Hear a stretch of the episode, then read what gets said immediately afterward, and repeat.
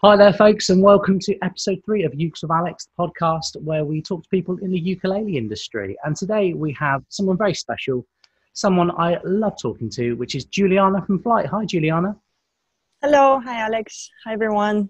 Thanks for joining me. It looks like you've got the nicest day ever there right now. Yeah, it's been like this like all the day of the summer, and we kind of traveled due to pandemic, so I'm enjoying it in the garden yeah, I, I'm actually looking at rain next to me, so it's uh, yeah, you're in the right place. I'm definitely in the wrong place this morning. Um, so we're talking about the weather, which is always a, a great way to start uh, small talk. But perhaps we should move on to uh, why we're here today. So Juliana, just for anybody that doesn't know you, can you just tell them a bit about yourself, please? Okay, cool. Um, I'm 33 years old. I have been working in this industry since I was 22. I've graduated from London Met in London, of course, and I've studied um, music business. So I've studied like managing bands, working in the music industry, um, where like all the record labels are, and then I ended up working with musical industry, which is a little bit connected. So I'm glad that at least um, my major helped me in something. Yeah. And it was really interesting experience living in London and being in the melting pot with all the industries, but I really, with all the different cultures, but I really enjoy living in Slovenia and working here. Um, a lot of people think that it's a small country. A lot of people don't know what it is, but I feel like it's really good for being feeling creative, um, for traveling, also because it's right in the center of Europe. So it's well connected to Italy, to Germany, to Austria, and yeah, I just feel great doing what I'm doing and being where I am at. Yeah, so it was always music business. That was what that was always going to be the career then in some some form or shape. Have you? Um, yeah, you... actually, my parents they were in the music in this in the music instruments from I don't know from since I was like really really young. So I was helping them, and I was always connected to this music in instruments it's funny, um, isn't it? You, in, industry. influences that bring you to something. I mean, my, yeah, yeah, my dad, my dad played guitar, and I had no interest. But then one day, I watched him play guitar, and all of a sudden, it was all I ever wanted to do. And so, and I, but before that, you, something just clicks in your head, and you do uh, subconsciously pick up on what your family are, are doing. Yeah, yeah. I, I guess it was something like this. And when I was young, I used to learn how to play piano, and they were also selling some keyboards so i uh-huh. would like on the weekends I would go help them out. I would actually play, demonstrate. For me, it was like a playground because I had like so many different keyboards, like all the best new Yamahas, and I could like play with them like all day long. And I was demonstrating to people, and people would come and say, "What is this one?" And I would go, ah, "You know, it can do this and that." And that was actually like one of the best sellers there because I actually knew how to use all these different functions. There were like those keyboards that had the little lights, lightning, you know, like when yeah. you had to, and they were showing you like which chords and like where what to play. And that was my favorite toy. We used to sell them too and it's a real skill to uh it's it even though a lot of them are aimed at beginners it's a real skill to show what they do except just play you know chopsticks and hope that you know and hope that somebody gets into it. But that's yeah, yeah, yeah. Um, but that was like many years ago. I'm sure like the newest one, the newer ones are like super technological. I wouldn't be able to do anything. Yeah, yeah. Well, thankfully, I'm I'm actually sat in uh, in the Southern Ukulele Store's old keyboard section, which is now where I do my interviews. So, uh, so thankfully, I'm not, neither of us have to worry about that anymore. Keep it up. But yeah. uh, so ukuleles was kind of a sideways step then. Uh, so you, you moved away from London, or did you did you start flight when you were in the UK? Uh, kind of how did it come to be? Well, actually, it's funny. When I was in the UK, I was really into raving scene, and I released vinyl record. So I got, con- um, I knew lots of DJs. So right. I asked, I asked some of them if they could sell me their music, and then I released vinyl records. So I think like my first legit- legitimate business in London was vinyl, uh, like was the record label. But then I moved out of that scene and started working for with my parents and with the musical instruments. So yeah the label kind of has just one release. But that was like my first experience in doing something by myself So yeah. I connected. I connected with. Uh, I knew a very good artist who could do amazing artworks. He's from Bristol, so I connected with him, and he did this amazing like vinyl sleeve with all the map of the UK and different rave points of the UK. Like you had the London scene, I had Bristol, Wales, and Scotland, and all of them. They were like together on that map, and he drew all the different different characters, and then we worked on these on the circle that goes in the in the A side, B side and the logo and everything. And I think this experience is actually kind of connected to what I'm doing now with Flight. Yeah. The product um, because, design, definitely. Yeah, a lot of this is like similar. So I, I, have to look at the packaging. I have to look at the logos. I have to look at I don't know colors and never, and I'm I'm in touch with different artists all the time. I just received actually just before you called me, I just received the new straps, and all of them are like so cool and i'm like so excited about it. very cool and look at this one. I like it. So so all this process of creating um, something new and just basically i'm not an artist myself. Like i can't draw anything but i have to have kind of an idea what i want yeah. in order to be able to work with other artists because otherwise they can just draw whatever they like and we have to have a vision like for a brand. Uh, and so we have to yeah we have to give them like our idea. And this is the most difficult part sometimes. No i, I have a theory as well. Sorry that's uh, somebody's heard that you're on the uh, on the zoom call so they're uh, they're probably ringing to ask when the flight phantoms are going to be back in stock or something but um quite, so, i think that there's the product design and the branding is is so important because so many people can have good quality control on an instrument. But if it doesn't get people excited you know no one's going to buy it. And if you can mesh those things together really really well and create something that people are, are excited to show off and play which is what i think you've done uh, better than anybody else i've met in the last five years i think you're fantastic at that. Um, then this is my mom's uh, school. Like she is really going into li- like little details. For yeah. example you know our royal series? Yeah. Um, they have like those purple gig bags. And me and my husband we found this purple fabric. We had some fabric samples shipped over here because we couldn't go to china. And we chose them. We are so proud. And then my mom looks at this gig bag and she's like why is the stitching so white. Why don't you make it silver?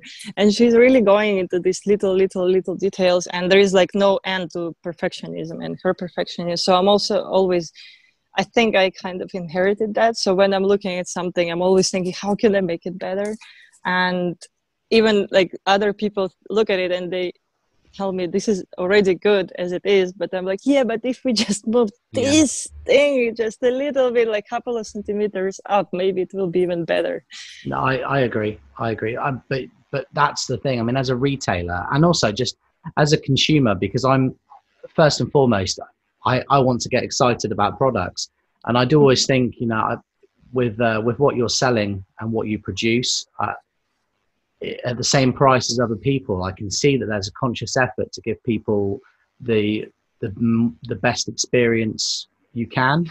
Um, and you know, it's not to say anything negative about other brands. It's just something that I think you do very very well. So it makes sense that you come from a from a background where you you have that kind of creativity with the vinyl and uh, you having a tangible product to show for it and you're doing the same thing now 11 years later 12 years later with ukuleles so.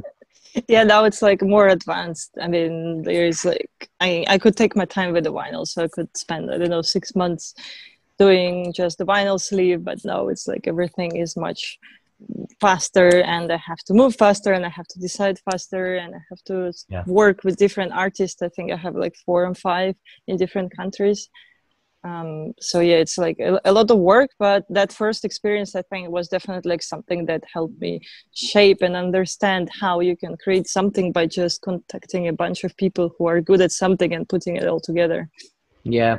You're not afraid to reach for that as well. I mean i've not known you very long only about eight eight nine months but yeah. um, but you uh i mean you you speak quite a few different languages and you know is that is that in a way just so you can reach the right people and speak to them yourself um, yes and no. I think my interest for languages comes from coming to Slovenia after London and realizing that everyone here speaks so many different languages, like three or four, and people in London mostly speak one or two. And then I felt like I didn't want to be worse than everybody else. It was a competitive spirit that got. Yes, I guess that was at the beginning, and then uh, so I learned Italian, and then I really got into K-pop, and I just fell in love with Korean language, and the way it sounded, and then we traveled a couple of times. Firstly, we traveled to Korea for ten days, then uh, to visit Crafter Guitar Factory. Then we, who are very good friends of ours. Then we went to visit China and Japan, and we really fell in love with the whole like culture and what and the East and their mentality and everything. And the development It's just amazing when you go there. And then I decided, okay, I want to study one of these three languages, and I was really scared of the the um, Chinese characters and Japanese characters. So yeah. Korean was the only one that was using alphabet. So they have like 26 letters and then they combine them in different like shapes, okay. blocks. So I wouldn't have to learn like thousands and hundreds and hundreds of different characters. So I said, okay, let's go for Korean. So I started uh-huh. learning Korean and that was also very competitive for me because First of all, I had booked myself a ticket to go to Korea. I think it was August when I started, and the ticket was like in April. So I had like eight months. Oh, you're crazy. yeah. And then I was like every day, I, I went like on a marathon, and every day I was checking do, am I speaking? Am I fluent? No, not yet. Okay, study more. And it was just, I think, like one hour a day at least. But then when I went to Korea, I went to visit my friend who I met through the language exchange app, and she had to go to uni so she left me with her mom and mom didn't speak a word of english. And right. I ended up speaking like five hours of korean with her like without any english or sometimes with like google translate help. But yeah. it was like real experience and it really like helped me feel good about myself. So it's something that helps me feel motivated and gives me like really really great sense of achievement. Dad so you visited all of these places um, and I know you continue to kind of travel when you can.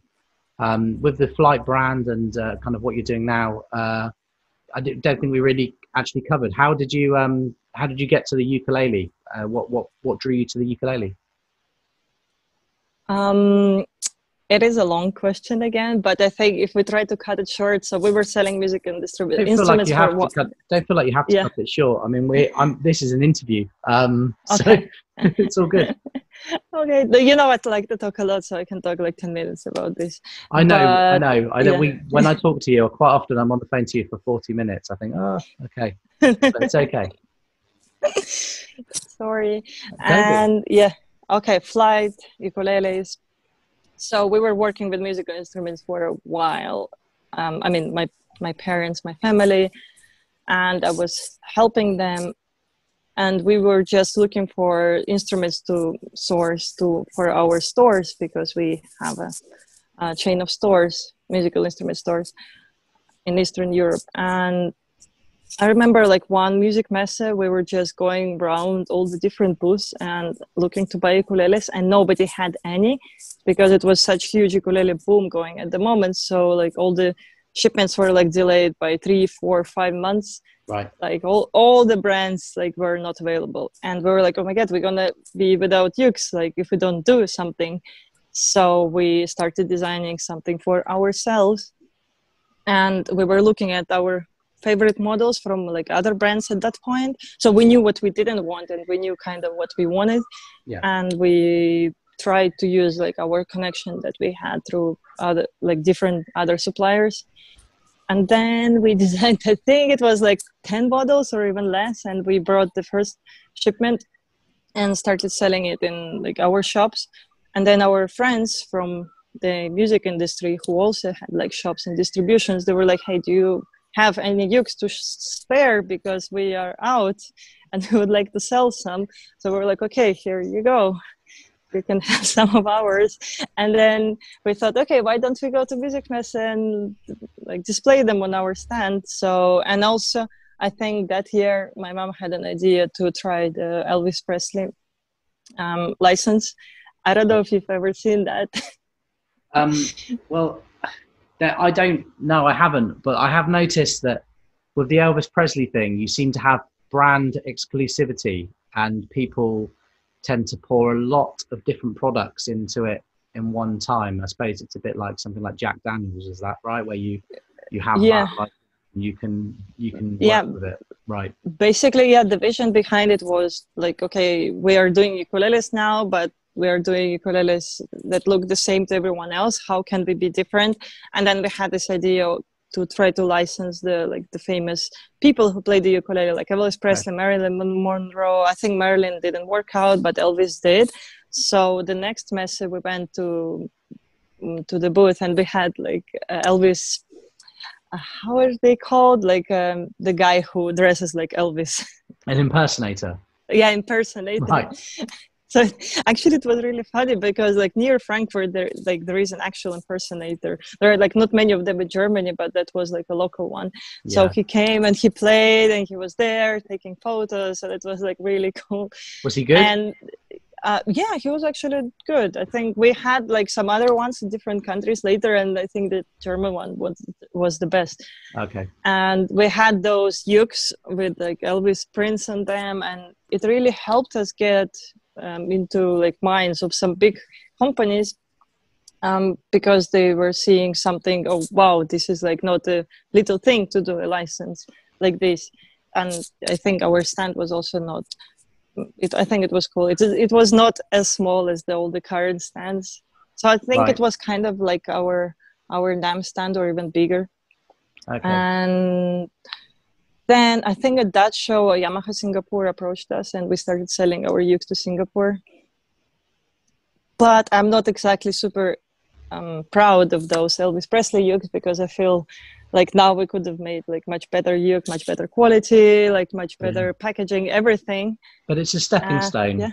Um, yeah you know there are there are so many stepping stones along the way there are and you learn so much from from an inferior product that you learn you learn what to spot and what not to have the next time so I think I think the technology was not even there, like all of all the top printing. So the only technology to do like a printed top was a decal, and ah, then those decals right. were mostly on like cheaper ukuleles.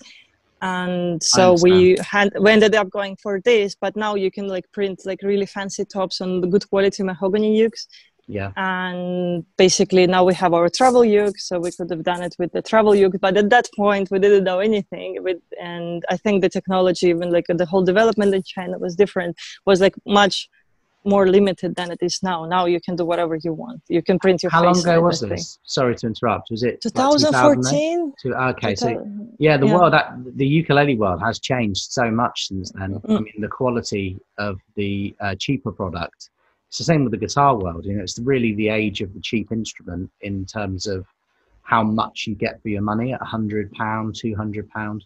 So yeah, yeah, yeah. I yeah, you must you the, be, pr- be yeah. proud. Be proud of your past, even if you know, even if you know you can do better now. I am proud, but yeah, we we heard we, we were like, okay, we're gonna stop with this because we are not selling colored ukes, you know. So it was only like one off edition and then we moved to the wooden ukes and then we had the travel ukes and then travel ukes really helped put us on the like on the scene of on the world wide map of ukuleles because bef- before that i feel we didn't have anything that attractive or that different to anyone else. But then when the travel uke came out and all the i don't know what to say fame but all the hype started happening yeah. people were talking we were like amazed we are like oh my god look there is a thread on Ukulele Underground talking about us. Look, there is a post in the Ukulele Underground Facebook, and there, there is another one. Like people outside of Europe already, like even like I don't know, it's some different countries, faraway countries like Australia, like they know about us, and they were like, "What is happening?" It was like this moment of realizing that we are doing not something so local anymore, but which is actually having a yeah. world impact, even though it's still a small scene. So it's not as big as the electric guitars, but for us, it was a huge thing. Definitely. Um, it, it's definitely not as big a scene, but by being smaller, um, the feedback and the spread you get when people give you feedback, it goes th- it goes further. I think.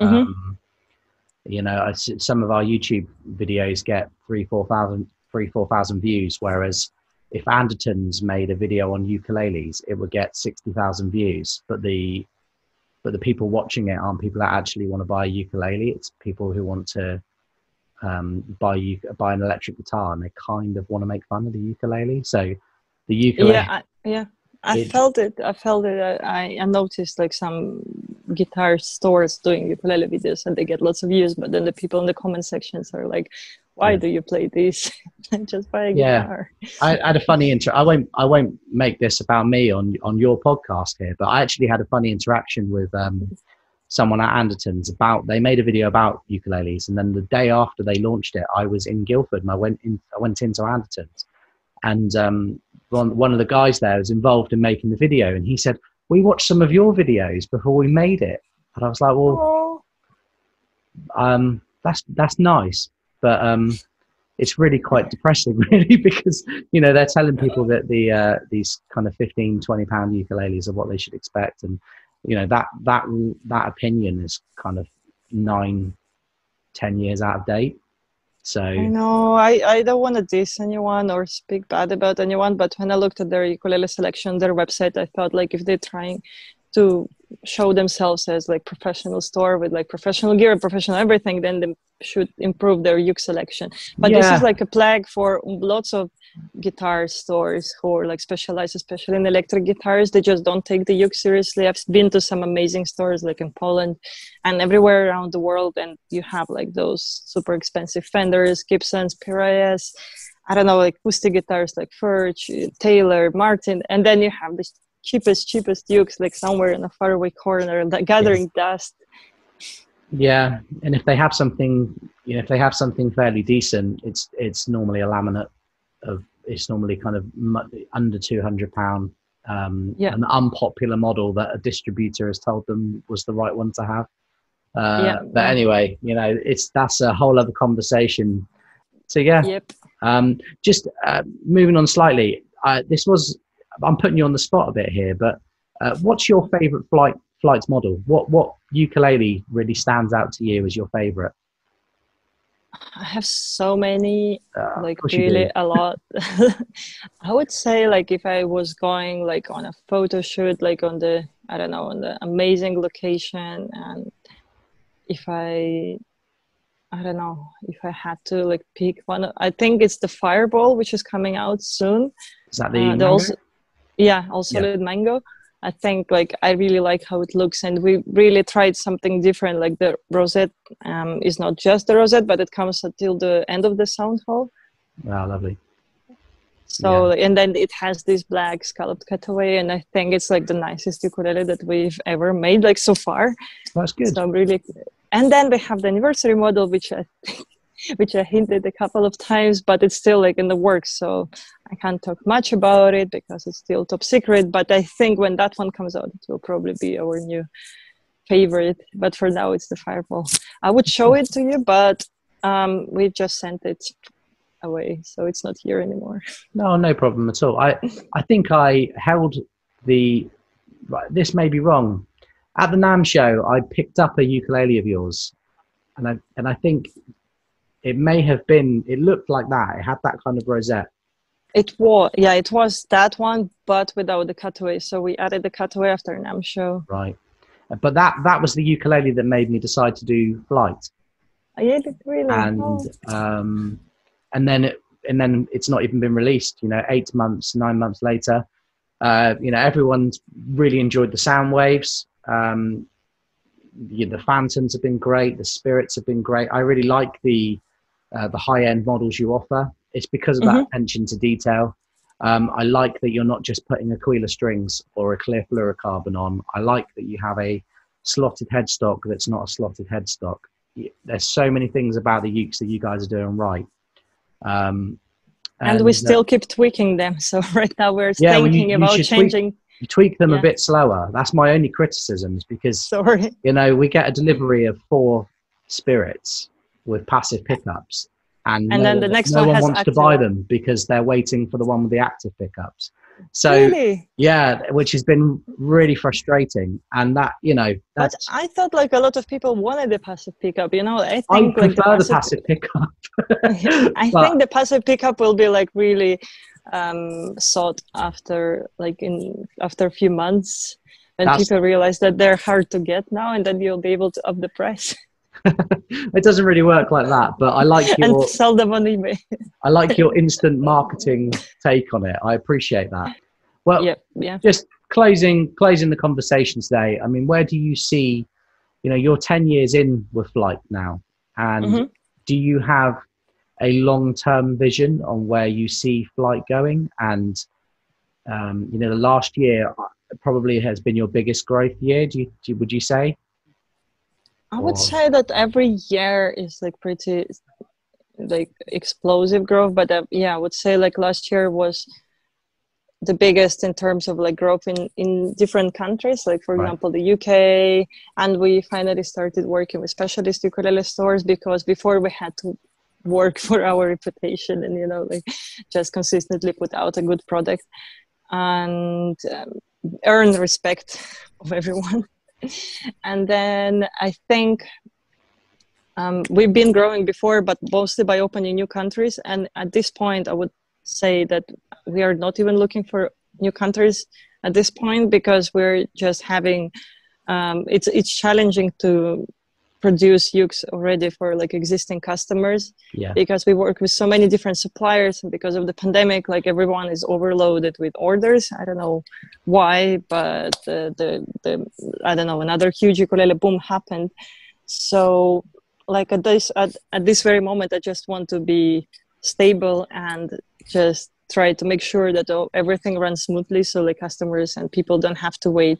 For example when we launched the soundwave at the NAMM show um, because of the chinese new year and the pandemic the final like the shipments with the soundwaves arrived to usa like eight months later in Yeah. august and that was like a big failure to me for me personally because i would have liked to have them available there at the same time you know as as the launch not like eight months later because i was getting emails uh, we were getting emails like our customer service like where where are the sound waves? Why did you launch them? And we cannot buy them. And so like this is like one of the challenges that we are facing. And yeah this is like my vision like for now. I don't have like huge ambitions like saying i want to be the top one top three brand in the world. I don't want to be like cocky or arrogant. I just want to have like stable business that is running and everyone is happy and Mm. we're like exciting people and i th- but i think like this year we have like some really cool things coming like the electric ukes like the little stratocaster and les paul yeah. It's good to see somebody um, pr- producing an alternative to the Risas because the Risas are popular, but there there is definitely room for that.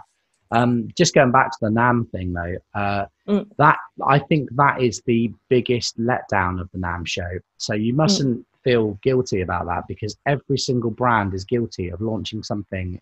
They launch it at the end of January. They Mm. tell the world about it, and then the first time you see it is August, September yeah um, and that's that's been going on for 20 plus years um, in fact going way back you know i'm reading about um, kind of 1950s gibsons you know they launched the um, the explorer the korina mo- modern guitars and by the time they hit dealers it was september. And so you end up that's really this- strange but they're not made in china.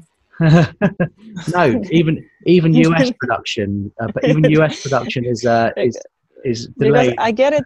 I get it about the like the January because the February is the Chinese New Year holiday, Yeah. and then nobody's working for one month, and then they come back to work at the beginning of March, and then they're like slowly, slowly working because so many workers don't come back to work, so they have to look for new ones. So like factories, like we've been to China at beginning of March, they're like pretty much empty and like just few people there. So the work is much slower than usual. Yeah.